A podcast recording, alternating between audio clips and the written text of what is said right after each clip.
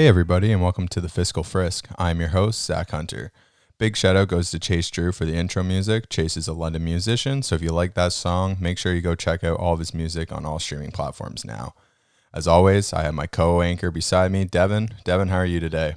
I'm doing great. We had a nice early workout today, Yes. and the the weather's finally starting to. We're getting around the bend, you know. We're getting around the bend. So Devin specializes in the healthcare industry and hosts his own podcast called the Health Science Podcast. So make sure you go check that out. If you're new to the podcast, here's what we do. We review and break down literature relating to fiscal and or monetary policy, and the goal is to make the paper understandable for you guys. Devin's just here to act on behalf of as a non-expert in the policy field and will seek clarification when needed and just to keep me on track because I like to ramble. cool. Today, we're adding on to our last conversation that we had about the public sector. Uh, if you want to listen to that podcast, uh, it has a lot of the definitions and the background information that will be needed to understand this paper. So make sure you go check that one Check out it out. And that's again, that's just to make this episode a little bit easier to follow and understand. Uh, the paper that we're going to be looking at today is the the public services, an important driver of Canada's economy, with the goal to show the importance of the public sector for um, like Canada's economic growth and why we've done so well. So let's just dive right in. So I'm going to start off with a question for you, Devin. So, do you think Canada has an increase or decrease in public spending as a percentage of GDP from the 60s to the 90s or the 90s to the like now? I probably based on world events, I'd say 90s to now we've increased spending. You would think so, right? Just because of again the way that politics of going, like the rise of like um, neoliberalism and like uh, just like the way of public spending and the view of the eye of the people, increase in EI, social welfare, that type of stuff. You Yeah. would just assume higher spending. Um, so they start off with a graph that showed the spending on federal government programs as a percentage of GDP between the 60s and the 90s, so 1966 to 1995 and it has got up uh, to as high as 20% of GDP. And again, that kind of makes sense because back in those days, like between the 60s and 90s, Canada was not on like had the biggest GDP and we're on the rise from a develop like to a developed country. Yeah. So it makes sense that the government would have to intervene a little bit more and have to spend more money. But what I thought was really interesting was post 1996, uh, it actually stayed very consistent between 12 and 16 percent, which is relatively low, which I found Even with 2008, like Yeah, didn't they even with- spend like crazy? Huh. even with that. Well, again, they also cut 15,000 uh, public Yeah. sector jobs to kind of offset that. So Balanced it out. it did uh, Okay. balance it out, but it, it stayed pretty constant. So the authors made a statement uh, saying that the research pres- uh, presented shows that the public spending is not a waste of resources. In a matter of fact, it's the opposite. Public sector spending is a good investment in our economy. It stimulates economic growth and it helps employment. So let's go in and figure out why that's so.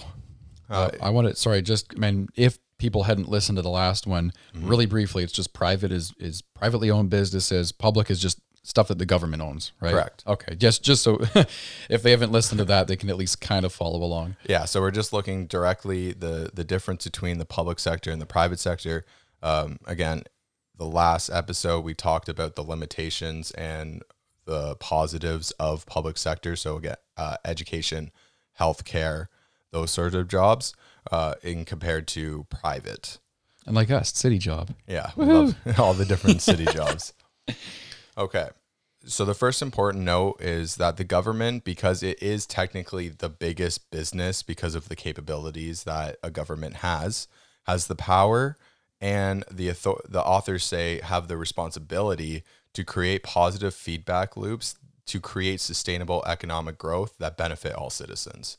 Again, if you have a country and you're the government that owns that country, well, like obviously you're in the country, you it should be in the best interest of the government to create growth that benefits all citizens. Yeah. So makes sense. You'd hope so, unless it's crooked government. but yeah, that's that sounds that's straightforward. Yeah. And the next point is they wanted also to shift the, uh, they wanted to highlight the shift in policymaking in Canada because of where Canada was, like we said, between the 60s and 90s. Uh, they really controlled the stimulation of supply and the control of inflation. that was just to get them uh, like to increase trade better off Canada directly. And then as we can see, it has now turned into uh, like global demand, full employment, those type of policies. So just kind of like the shift in um, policy making.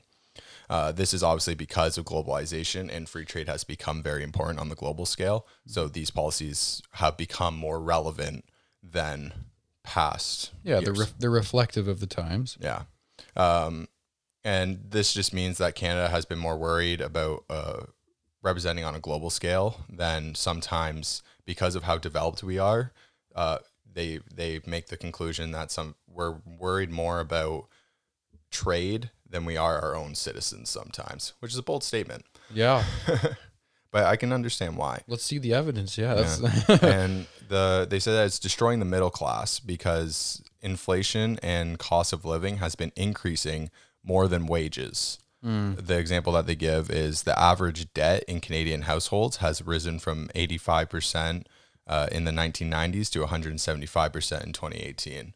Just meaning that the average Canadian is just taking on almost three times as more debt to asset ratio. So like the like the average Canadian has more debt than assets. Okay, as so of the- 2018. that percent was relative to what they own, like Yeah. their assets. So they're borrowing more money than they got. Correct. Okay. and Which is that, debt. yeah, and then so that has destroyed the middle class. Okay. Uh, the ne- the next graph, uh, they took the relationship of the the median revenue in each industry and the median revenue for all industries in Canada. So these salaries make it possible for workers to join the ranks of the middle class. So uh, I know that we said like that it's destroying the middle class, but the public sector is one of the only things that is actually keeping the middle class relevant and actually able to exist. Okay. So on average, the government pays higher wages than the median. So the median includes uh, like private sector too. Yeah. So education, 133%, so 33% more than in the private. Public administration, 149%, so 49% more. And utilities, uh, which are the three biggest for public sector jobs, 173, so 73% more. Seventy-three percent. Yeah. Sheesh. And I they- need that kind of raise. Exactly. well, this is just the median, right? Yeah. and they said that this is because of um, the higher education um, that's needed in the public sectors usually and private sectors uh, they just make the conclusion that you wouldn't need the type of education as the public Interesting. Like, like from I don't know from my perspective, it's like you know the government, as far as employing people, if their purpose is to employ people, versus a, a company, a privately owned company, would be to make money. You think that they would be demanding more educated people than the public sector stuff would. and i like i thought it was a very bold claim too and i'll just talk on it from a personal experience is i come from a family of social workers and my dad only has his social work from fanshawe and in the same workplace that he's been in for 20 years um, it's increased it's a government workplace Yeah. where that no longer suffices as adequate education you need your master's of social work now Oh, so that's almost a, a very big increase of education. That also is because of a whole bunch of different factors, but that's, Well, that's the one of the. that's the minimum. So like they're basically saying like you got to get a master's or you're not even we're yeah, gonna you're consider not even considered into. So they've just changed the bar Yeah. instead of instead of attracting more qualified people, they just said you got to be qualified. exactly. Okay. And uh, another important factor of the public sector, sorry, I should have highlighted this earlier, is the whole first part of this paper is more of the descriptive, and we'll get more into the graphs as later as we go on with actual evidence and the impact of GDP. They're just talking about the importance of the public sector, uh, just not numbers wise. Okay. Uh, the next point that they go on is the public sector is economic resilience through diversity. So this is just a fancy way of saying how can the economy resist uh, crises and disturbances? Crises, right? That's the right Yeah, word. Yeah. that's Okay. right. Just want to. I it sounded good. Wanted to make sure it was good. So the main takeaway from this point is that the public sector is the most stable sector in periods of economic turbulence. That makes sense Yeah. private companies, you know, even if you look at COVID and the pandemic going on right now, what's the only thing that's keeping us from a recession is the government because the government is all and they have un- technically an unlimited supply of money Yeah. through printing money and raising taxes. So they are the most stable. Uh, Yeah. And it may even grow during economic hardships. So the government can work as instead of having to pay out money for additional programs, it actually acts already as an automatic stabilizer for the economy Mm. Because if you if you look um, right now, the government has is spending so much money trying to bail out private companies, private businesses, and because of the economic hardship, um, if they were already employed by the Canadian government, it's already a stabilizer for the economy, and we wouldn't need those additional programs or that additional spending Yeah. They just have their job still. Because they're you're already employed for it. Yeah. So just saying that the bigger the the public sector is, is it doesn't we wouldn't need those additional programs because we would already everyone would be employed already. Yeah.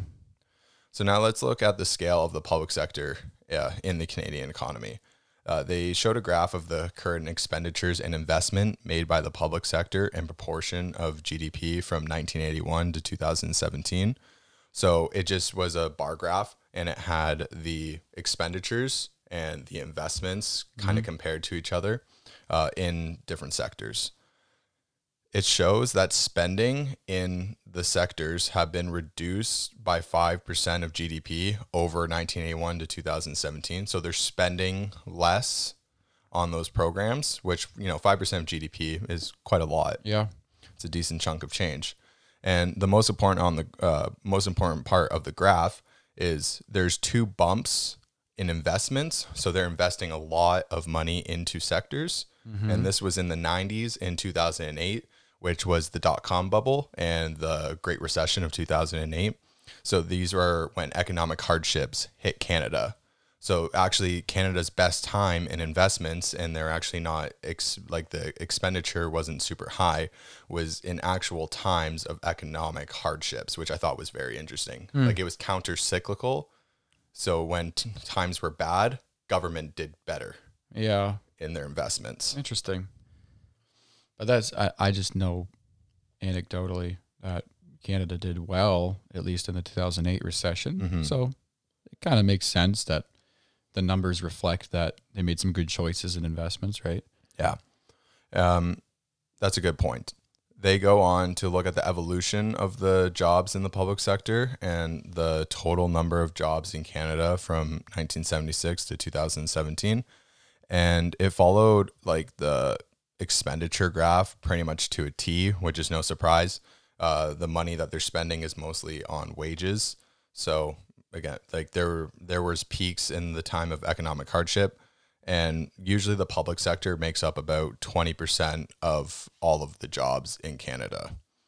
So again, like it's super, it's high, but I don't really have a comparison. I don't really have the numbers on me right now, but it, it's a lot less than I know some of the Nordic countries are up to 30 and 40%, Yeah. but 20% is still a large part of your citizenships, like citizens to be a part of the public sector. Yeah. That seems pretty large. Yeah. But again, if you look at Via Rail, Canada Post, uh, the three lev- levels of government, so like you have like your federal, provincial, municipal, everyone that's within that, like that is a huge chunk of people that is employed by Canada. Yeah. And that's not even th- like that's just off the top of my head. There's probably so many different other I Ones, I know right? in Ontario, the LCBO is one of their best Yeah, money making right? machines, Yeah. right? So they go on and compare the private sector to the public sector, and they compared the annual variation. And variation just means like uh, employ, like how they defined it was employment versus unemployment. So if they had to fire people or they had to cut jobs because of economic hardships, that type of stuff. Um, and they did that from 1977 to 2018. And of course, this just so like to further prove their last point about the stability of the public sector is the private sector went uh, underwent way more significant variations than the public sector. And we can see like again during those economic crises and the hardships, the public sector actually was more stable than um, how even when the private sector when we weren't in economic hardships. Why the the public sector is more stable in economic hardship than private sector was in non-economic hardship. Yeah. Hmm. Jeez. Do you think that has something to do with like in economic hardship, people just kind of have to trust the government more to make those decisions, and Yeah. and yeah, it's just I don't know. People put their trust in the in the, in the public sector because everyone just kind of expects, oh, my investments are going to go down. Well, Oh, the private sector, right? and if you just go back to like bare necessities, um, and you made a really good point about the LCBO. Like, what what company do you think is making a lot of money right now because of the pandemic? Is the LCBO?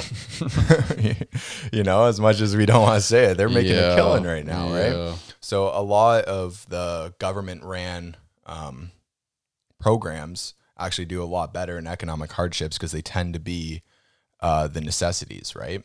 And like a Canada Post, even right now, is making an absolute killing because everyone's getting stuff sent to their house.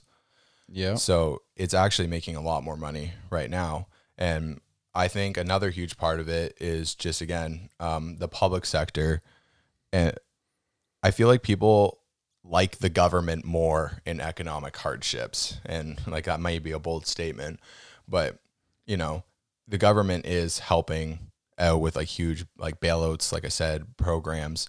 So people tend to you know be more favorable of the government when they're actually being benefited, which Uh, makes yeah, sense. in, a lot of cases, if you're out of work, like you, you have to. You don't really have a choice, Yeah. right? I mean, people got families to feed, right? hmm And if the government can step in, yeah, that's that's the road you got to take, right? Yeah. And then now let's go on to the biggest part of the paper, and it is the economic impact of the C- Canadian public spending, which I thought, you know, just the preconceived notion is that governments are not efficient. Governments do not know how to spend money. No, pretty much like they just like you know like you know we've all heard of those notions before everyone's like oh like the government doesn't know how to spend money oh the government uh sectors like the public servants get paid way too much like that type of stuff right? So this is this is some real good information here. So get your pens and papers out everyone. Like dr zach's here. Like Oh, school's in session. So uh, the the first point that they make is jobs in the public sector can provide support for regional and provincial uh, economies. So this is a really important point that I wanted to highlight. Was if you look at provinces GDPs for provinces that say like Alberta or um, even Manitoba, who where their job sectors are very specific and narrow. Like so, it may be like farming, um, natural resource extraction, that type of stuff. That is very specific, and a huge portion of the job force is those sectors. So if those sectors were to go through an economic hardship, it all goes to crap, right? Yeah, so it's like you yeah, it's like when an investor said, "Don't put your eggs in one basket." It's almost like they kind of have that situation with just jobs. hmm So the public sector, with them being able to reach those places and employ those people, again, it's the whole idea of diversification and your whole like because again, if all countries are just based off oil and oil's negative right now still, they're not making money. People are getting laid off. It, you need fallbacks. So mm-hmm. the the public sector is really good for diversifying. Yeah, that makes sense. Yeah. Again, like you don't really think about it from like the province standpoint or like the city standpoint. Like I, I always thought of it as a federal standpoint, Yeah, and especially when we come from Ontario, which is has a very wi- wide variety. Because again, we have Ottawa, but we do have like plants. Like we have everything. We do have like a wide variety of jobs. yeah, But if you think of those um, provinces where, like, you know, Newfoundland and Labrador, where it's mostly fishing, or like oil in Alberta, like it, the whole province is based off one sector, which can be very scary and very volatile. And the whole point is just vol- volatility is very scary, especially during times, because all it takes is bat soup. And bat soup. there we go. No, that's a good point to make with with the um, the regions, right? Because what you said there was, hey, I only kind of thought about it nationally. Yeah, but Canada, you can't just paint it in one broad stroke. It's a big country. The regions are important. Yeah, Yeah. So I'm glad you hit that point. And so the next graph that we're going to look at is they graph the portion of the value added amount spent on wages and benefits by industries. So this refers to the effects of adding a product to a specific sector or withdrawing a product and then they put it in a graph and they look at the additional value added. Um, so it just wanted to highlight it's stable from the 80s in like the healthcare, social assistance, and um, it's 80% value added by adding an additional service or product. And it like the lowest one is 10%, which is real estate and leasing. And that's still 10% value added for adding an additional service or a product to the public sector. So this just means overall that when you add something to the public sector, When the government does, yeah, okay, it tends to add value.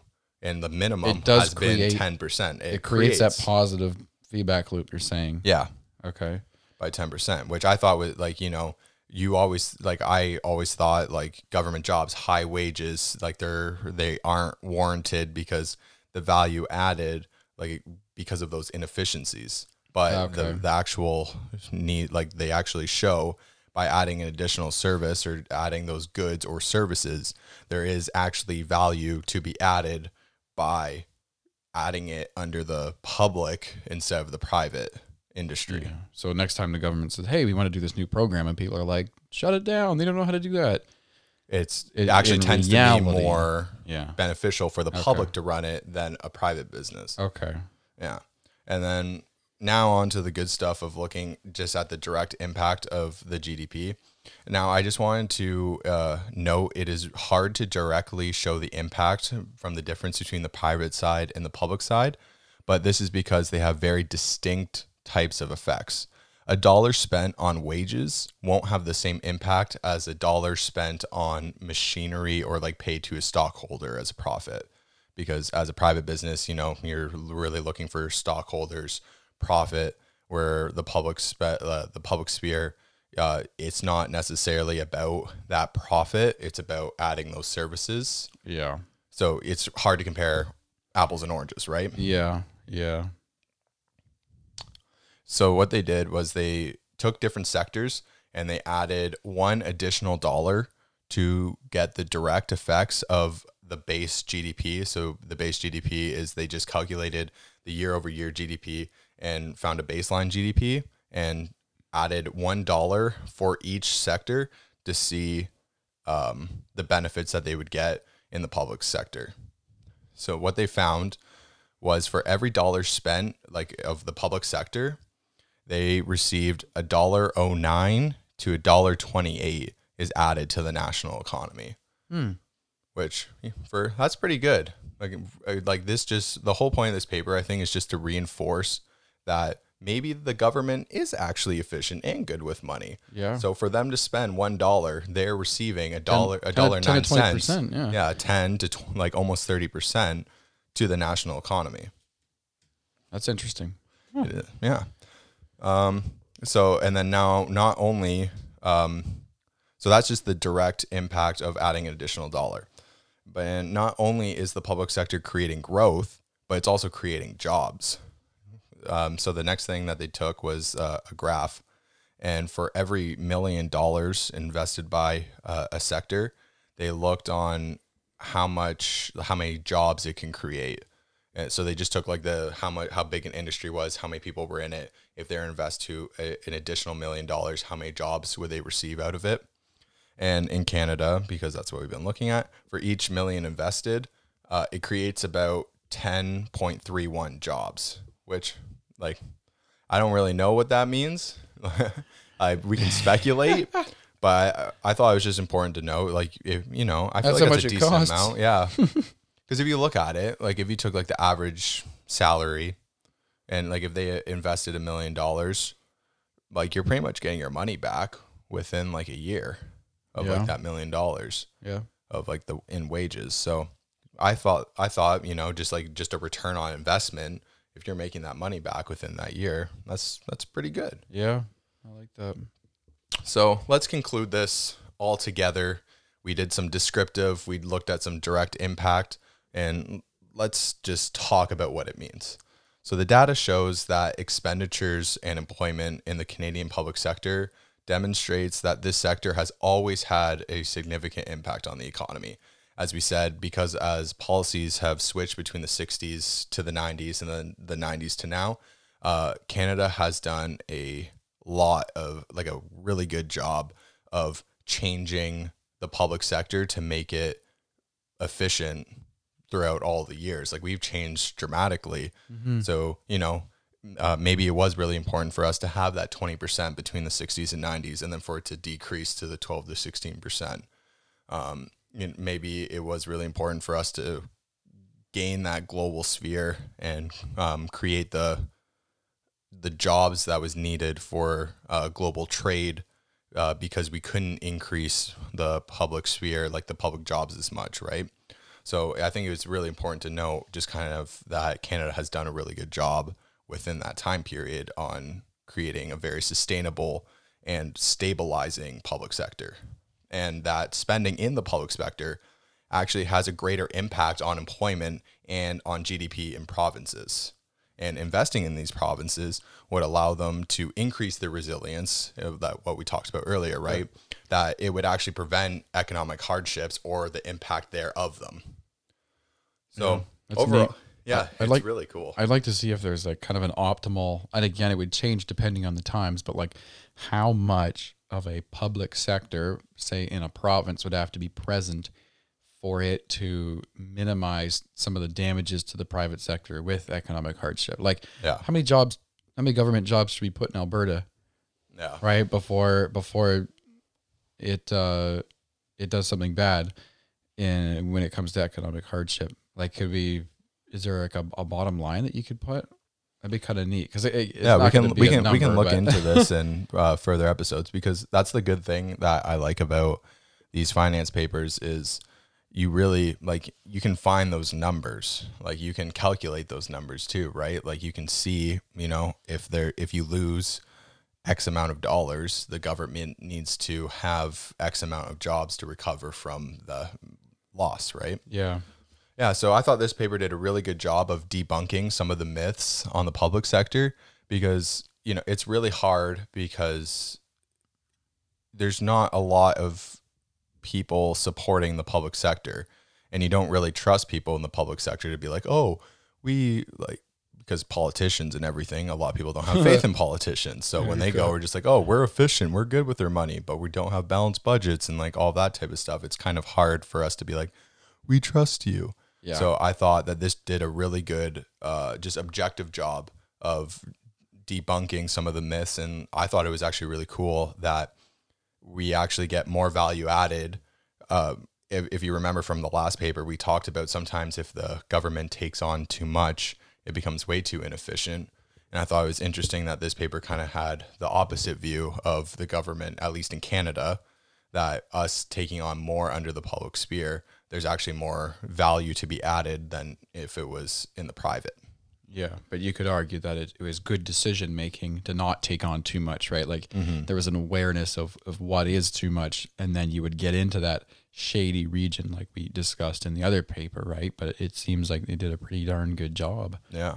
So I think this is a good place to end. It was a great discussion. And again, I feel like these are very important conversations to have.